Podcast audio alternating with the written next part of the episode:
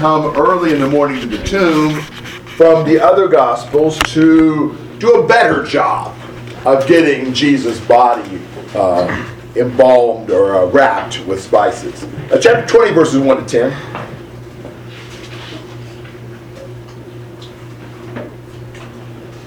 Now on the first day of the week, Mary Magdalene came to the tomb early, while it was still dark, and saw that the stone had been taken away from the tomb.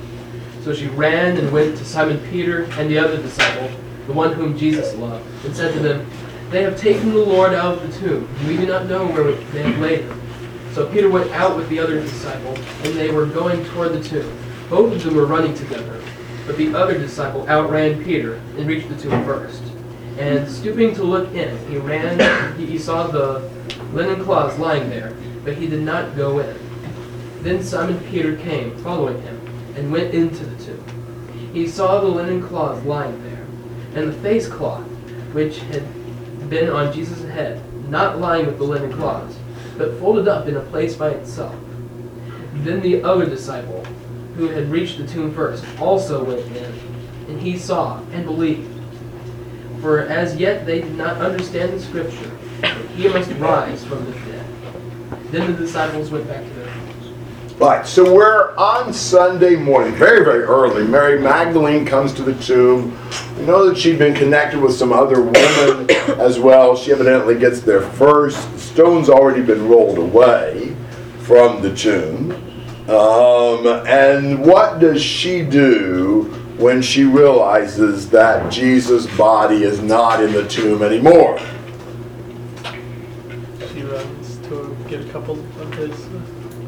She runs to tell a couple of the disciples who were the two. Peter and probably John, the disciple Jesus loved. So, this is a quick thing. I mean, just uh, Friday, late afternoon, they put his body in the tomb. It's already gone. Wonder what happened to it. That's kind of been the conflict through the ages. And while an empty tomb doesn't prove Jesus' resurrection, what would have happened if the body had still been in there? Any way to preach the uh, resurrection successfully with Jesus' body in a tomb just around the corner? You know, somebody said a Jerusalem secretary on her lunch break could have taken a 15 minute walk and verified that, that that cave was empty. You know, what happened to the body? You know, that's what Mary Magdalene didn't know. She runs and tells them the body's not there. The tomb's open. The, the, the rock stone has been rolled away from the, the mouth of this, this cavern, but there's no body in it. So Peter and the other disciples run there. Who gets there first? The other disciple who goes in first. Peter. Wouldn't you know? You know, his natural impulsiveness, as soon as he gets there, he goes right on in, barges in. And uh, then finally the other disciple goes in. What do they see when they go in? Yeah, they see the burial cloths. Now, notice how this was. They went in, and, and there's these linen wrappings in verse 5 and 6. The face cloth, which had been on his head, wasn't lying with the linen wrappings, but rolled up in a place by itself. So it's kind of like you've got the face cloth over here rolled up, you've got the wrappings here. Is that what you'd expect? No. What happened when Lazarus arose? Yeah, he still had it on when he come out, came out. I don't know if he had to be jumping around or quite how he was able to move, but Jesus said, unbind him. Um, is there anything about the way these wrappings are that would make you think the body had not been stolen? The fact that it was rolled up. Yeah, in fact, it was rolled up. It's orderly and organized. You know, how do robbers leave a house? They put the drawers back, everything back in, you know, and all that. Never. Why? Why don't they do that? Absolutely, they want to get out of there as quick as possible. There are no real marks or traces of haste here. This is an orderly scene. So that's really impressive. The other disciple sees all this and he believes, even though he really didn't understand yet, that this was according to the plan. Jason. I would say if they, someone was really stealing the body, would they even leave the wrapping? Well, yeah. You wouldn't bother to take the time to unwrap him. Especially, you know, you have to get past the guard and hopefully they didn't hear you roll stone away. Yeah. Hopefully they stay asleep, which they wouldn't have been anyway, you know? Yeah. I have a question on verse eight, where it says that, um, he saw and believed. What do you think that's talking about? Well, I think he sees the orderly scene and that Jesus' body is not there, and he believes he's raised from the dead. That's I what didn't know I if it was just speaking of, um, Mary's report or if it was actually resurrection. I think the resurrection. But he believes based on his sight, he hasn't understood it from the scriptures yet. Other comments or questions through verse 10?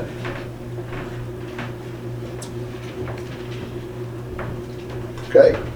11 to 18.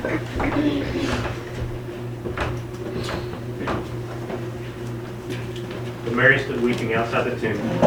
As she wept and stooped to look over into the tomb, she saw two angels in white, sitting where the body of Jesus had fallen, one at the head and one at the feet. And they said to her, Woman, why are you weeping? She said to them, They have taken away my Lord, and I do not know where they have laid him. And having said this, she turned around and saw Jesus standing, but she did not know that it was Jesus. Jesus said to her, Woman, why are you weeping? Why, who are, who are you seeking? And supposing him to be the gardener, she said to him, Sir, if you have carried him away, tell me where you have laid him, and I will take him away.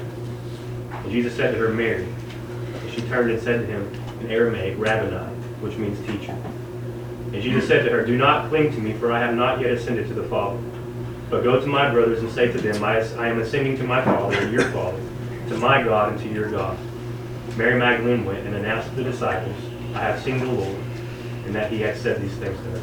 All right, Mary's back at the tomb now, weeping. What's she thinking? Someone stole the body. Yeah, where'd they take him? She she's emotional about his death, and you know she wants to come to the tomb and grieve and and and, and see his body, and it's not there, and it's confusing. And she looks into the tomb, and what does he, she actually see inside the tomb? Believe it or not, two angels in human form. How else could you see two angels? She sees these two angels sitting, you know, kind of uh, the head and feet of where Jesus had been lying.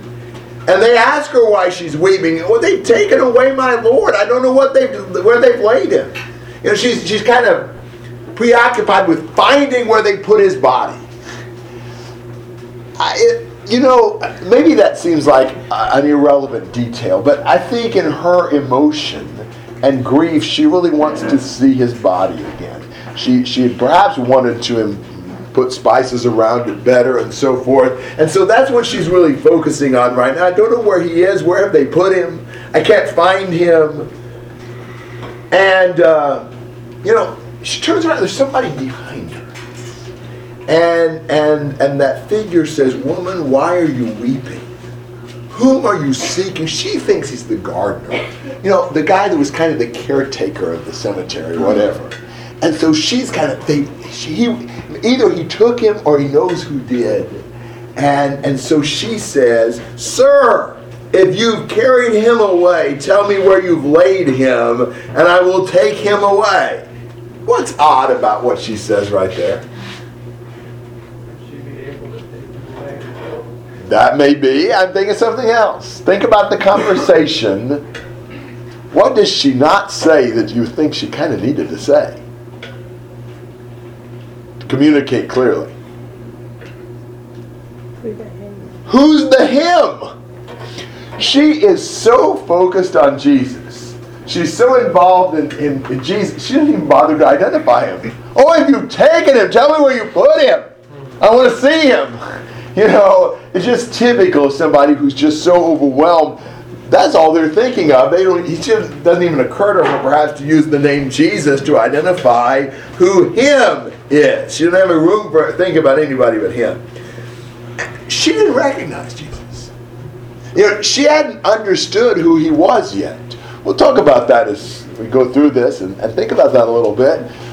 But she didn't until Jesus does what? calls her by name. You know, uh, the, the sheep know the shepherd and he calls them by name. He says, Mary. And the way he said Mary, suddenly, it's Jesus!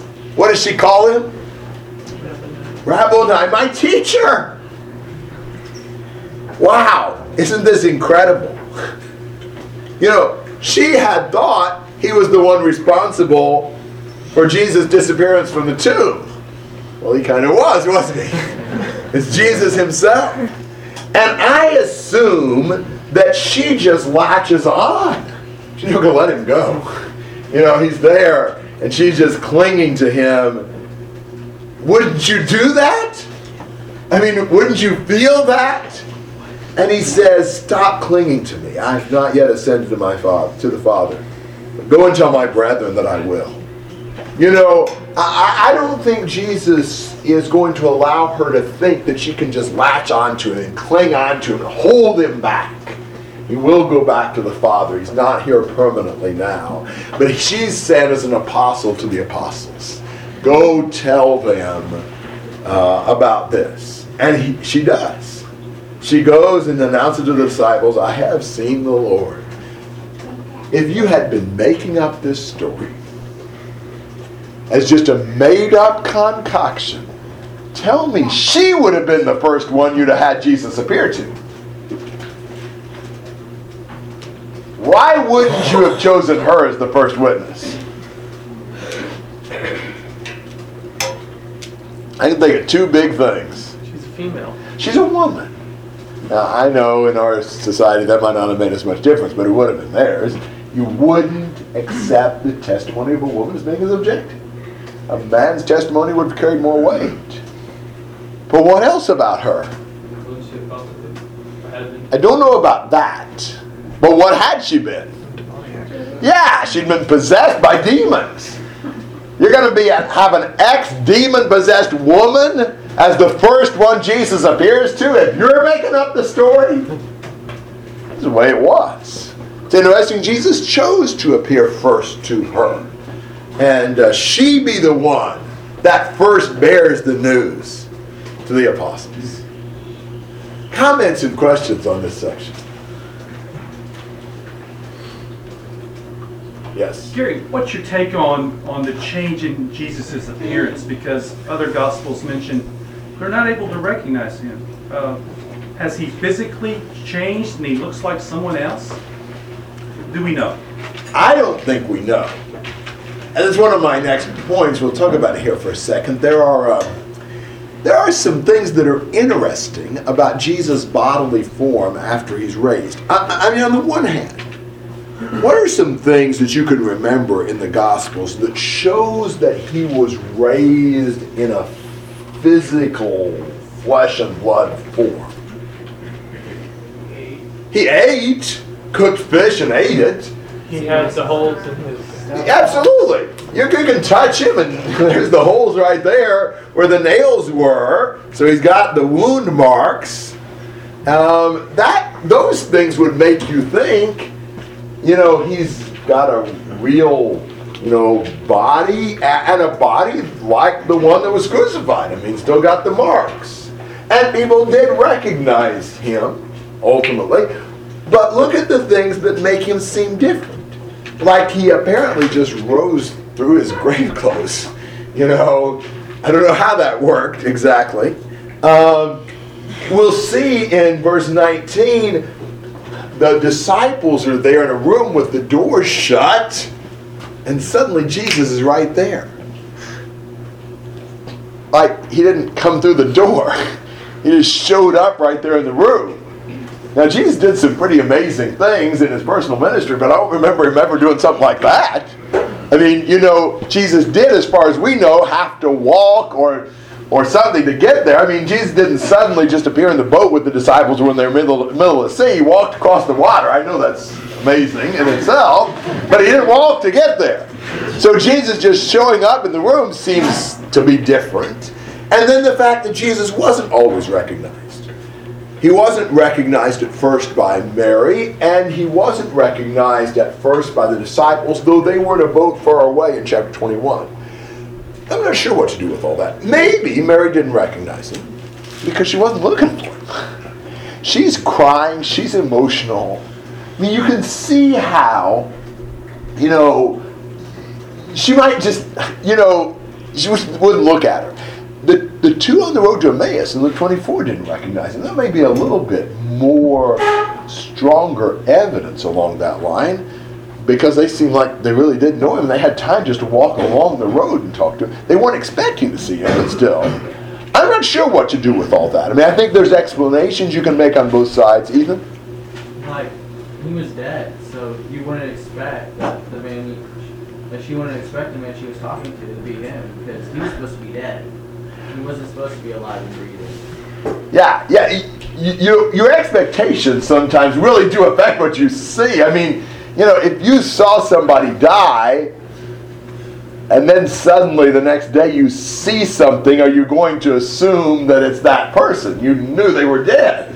I mean, so I I think there is room to ask the question were there some changes in Jesus' body?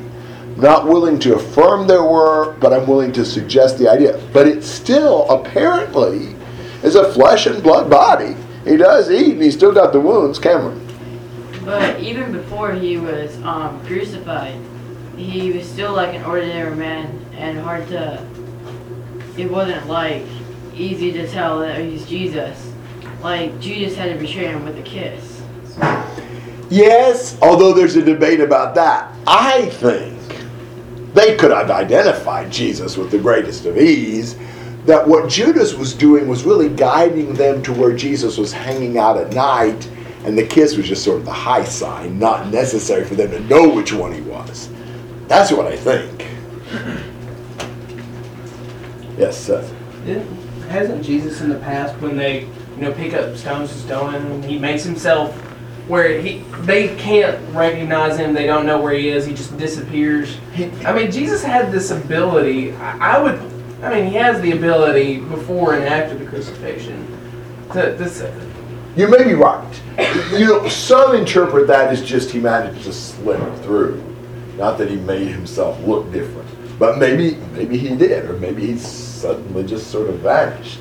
Logan. What passages do we have the background story on Mary Magdalene? Luke 8, I believe, is the text that would be most relevant to her. Uh, Luke 8 and verse uh, 2, uh, there's some women following Jesus who've been healed of evil spirits and sicknesses. Mary, who was called Magdalene, from whom seven demons had gone out. Now, there are people who think that the sinner woman who anoints Jesus' feet in the last 15 verses of Luke 7 was Mary Magdalene. Maybe, but I really don't think we've got a strong case to affirm it. Still might have been, but I'm very hesitant to assume that, but most scholars would assume that. What, what evidence? do we have? It's right before it mentions Mary Magdalene, and she was a sinner. You know, I mean, then some of them try to conflate the story of this anointing with Matthew, Mark, and John's anointing by Mary, the sister of Martha and Lazarus, which I don't believe was the same anointing. I don't believe it has anything to do with it. But if you thought it was, then you've also got the name Mary. But no indication that Mary, the sister of Martha and Lazarus, ever had demons or was Mary Magdalene. You have a bunch of Marys in the Bible. I don't think there is really strong evidence. Obviously, you have to say it could have been her. Could have been a lot of women. You really don't know. Um, but that's that's the evidence. I think the strongest is well, right after that, it does mention Mary. But to me, that falls way short of proof. Joanna, Herod's steward.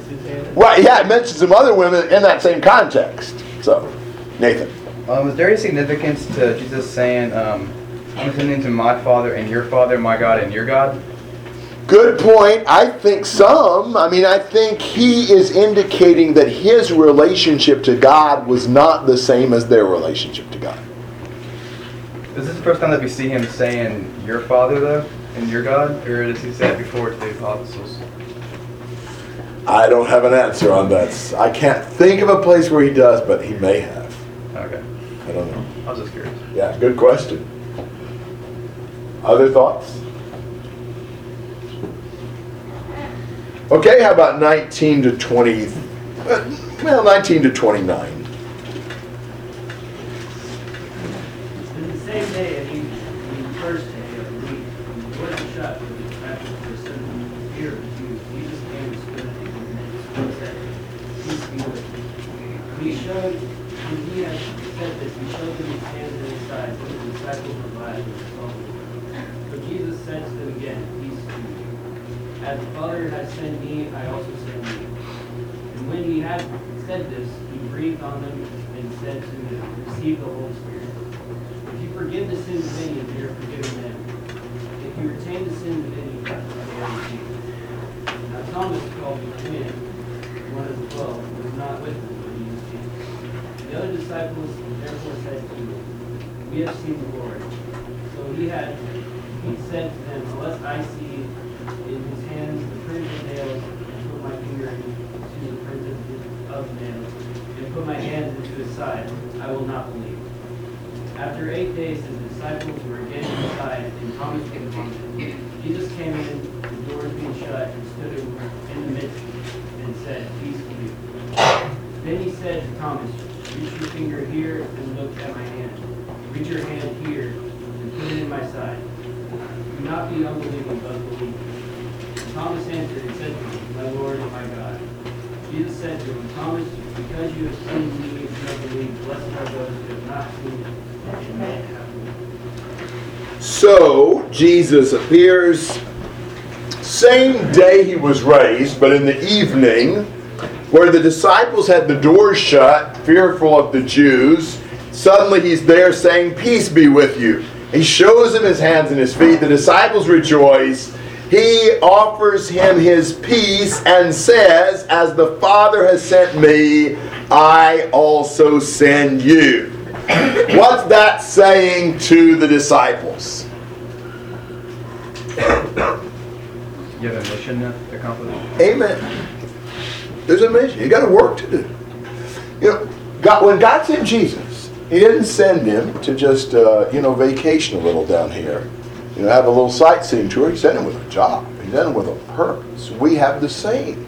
We have also been sent with a mission and purpose, and we need, as disciples of Christ, to be much more mission-minded much more impassioned about the work God's given us to do. So he said, I'm sending you just like the Father sent me.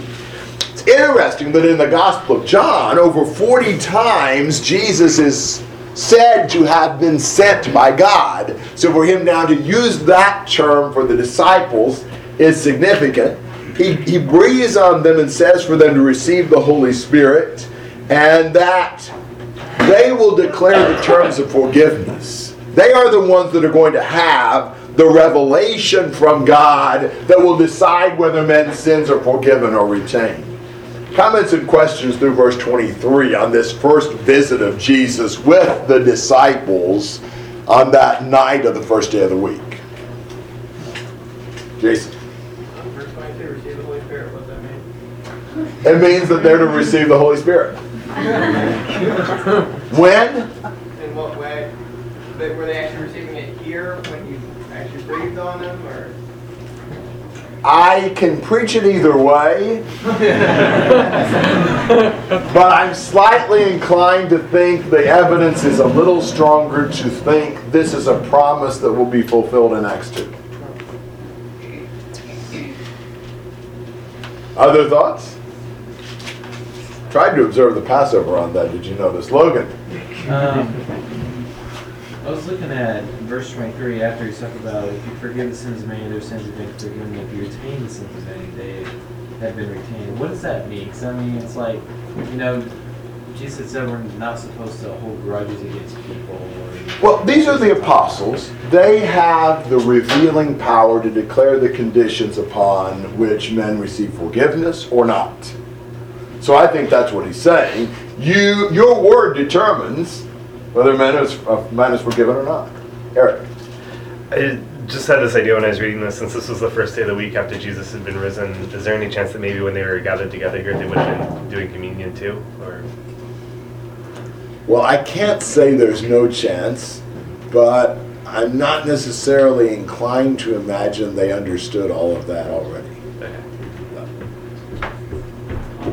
Other comments? Yeah, Michael. Um, in uh, 1 Corinthians 15 5, where it talks about the resurrection, it talks about how uh, Jesus and who he all appeared to. And it mentions that he appeared to the 12. Was Judas part of this meeting? Where was that? Uh, 1 Corinthians 15 5.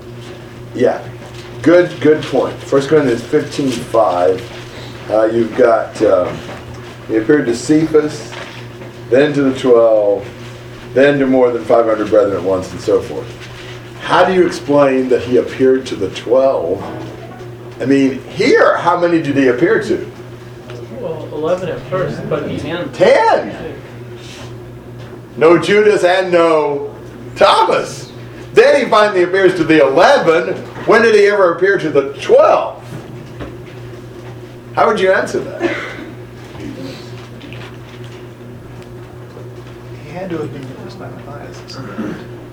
Okay, he had to be witnessed by Matthias at some point, Peter. Yeah, that, that was my point. Paul said that, uh, you know, he appeared, Jesus appeared to him, so I would think that makes sense. Maybe. Don. That just be an accommodative term to all of them. That's what I think. I think they're the 12, even if there's only 11 of them. you know, I, we use the term the 12, especially in the Gospels, so much that they are the 12. You know, I mean, don't we still have the Big Ten? How many teams are in it? 11. 11? Isn't that weird? I don't know what they're going to do if they add another one. Uh, are we still going to be the Big Ten? Uh, the Big 12's already taken. Uh, don't know what's going to happen if they change numbers, but you know we, we do that sometimes. It's always the Big Ten, you know, 11 schools. But yeah, Shane. I was Dave when you did the Passover. I'm so curious about something too. Why did he read on this? I don't know.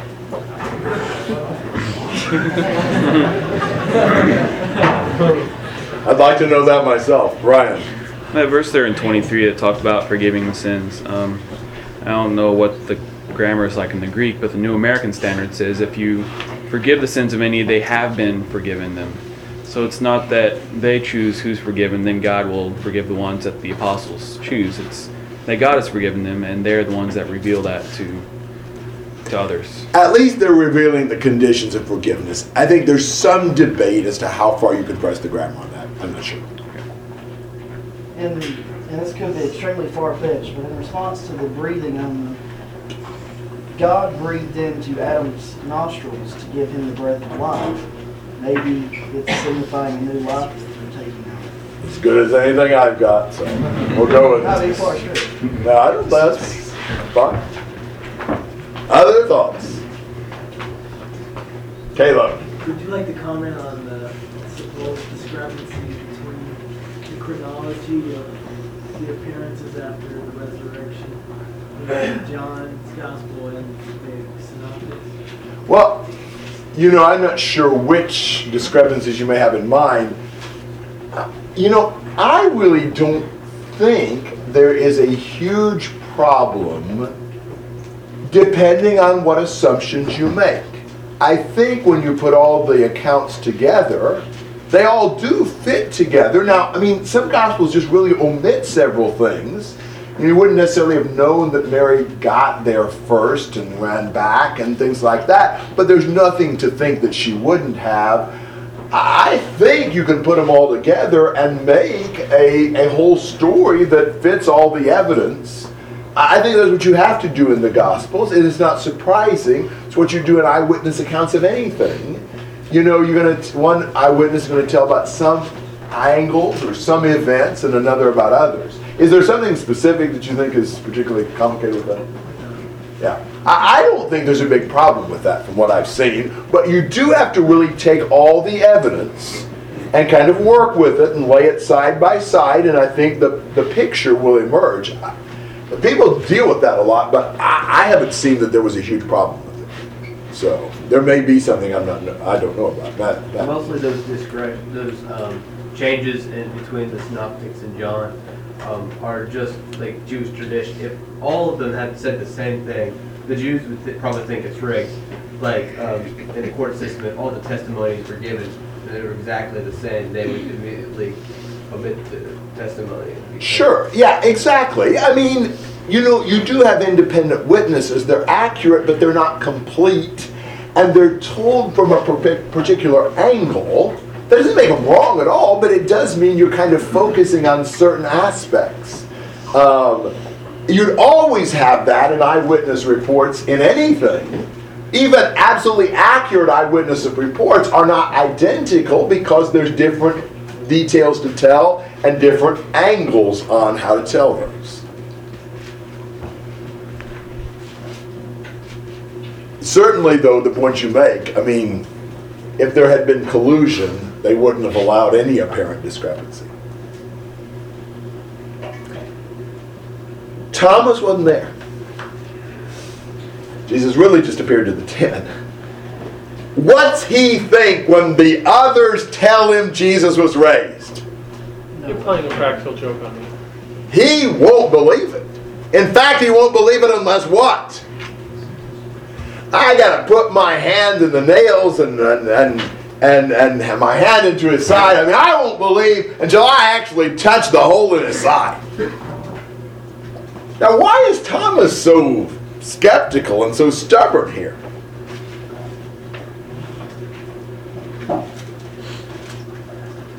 He's a pessimist. He was a pretty negative guy from other things we see in the Gospels. Why would he be so negative about this? What's he fearing? Fearing he get Yes! He's fearing false hope. He's dreading being disillusioned. You don't want to believe something that's too good to be true because then it'll turn out to be too good to be true and you'll just be let down. He is not the kind of guy who wants to be let down. So he would rather just not believe it and not not have to fear that. I think that's where he's at. But thank God because this makes him so much more a more credible witness. He's not a believer until he has absolutely uh, undeniable evidence. A week later, Jesus is there, and Thomas was too. And he says, Thomas, okay, put your finger here, and put your hand in my side. Well, Thomas, I don't think even needed that once he saw Jesus. And he says, My Lord and my God. Thomas believes Jesus is God once he sees him after he was killed. That his skepticism makes his testimony stronger. Comments or questions through verse 29? There were people who were dead, who were raised from the dead when Jesus was resurrected. Uh, talks Yes. about that in Matthew. Matthew 27. So those people were dead, and now they're alive again. So do we have any indications, like, were those people, like, given more years to live? Or what became of those people? And, and think of the people that saw those who used to be dead walking around in the city. Yes. That was interesting. Don't know what happened to them. That's Matthew 27, 52 and 53. I believe that they actually came out of the tombs when Jesus was raised or upon his resurrection. But yeah, wow. That was interesting. Uh, I don't know what happened. Spiritual significance of that, I mean, And perhaps the fact that Jesus' resurrection will involve ultimately the resurrection of all men. Oh, this is kind of a sign of that in my judgment. That was such a big thing. I'm, it's amazing only Matthew tells about it. Yeah, Logan. Um, why is uh, Thomas called Didymus? Uh, he was a twin. That's, that's a, that means twin. And also, when Jesus says, uh, "Blessed are those who have not seen yet still believe," is he downing Thomas for being skeptical, or is there a different point to that? Well, in a sense. Yeah, I mean, we aren't going to be privileged with the privilege Thomas had, so he's focusing on us, Micah. Um, I do agree with that, but I also see it from the perspective that as a skeptic, he needed to make sure that his faith was his own instead of just um, blindly following the testimony of other people. He had to experience it, in a sense, for himself. But following well um, confirmed testimony is not blind. And that's what we do. It's easier to believe in something you can see. You can believe something that exists when you can't see it or grasp it or touch it. That's belief beyond measure. Though we all seem to believe in electricity, but yes, you're right. Russ. Obviously, all we have is what confirmed testimony. And that. Exactly. We are in this position of blessed are those who have not seen and yet believe. Other comments or questions?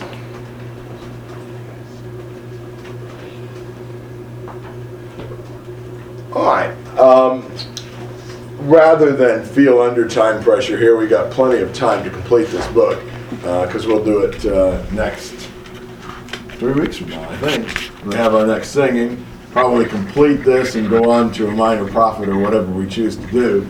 Uh, so, uh, why don't we just stop here? We do have several things to do to get ourselves all together.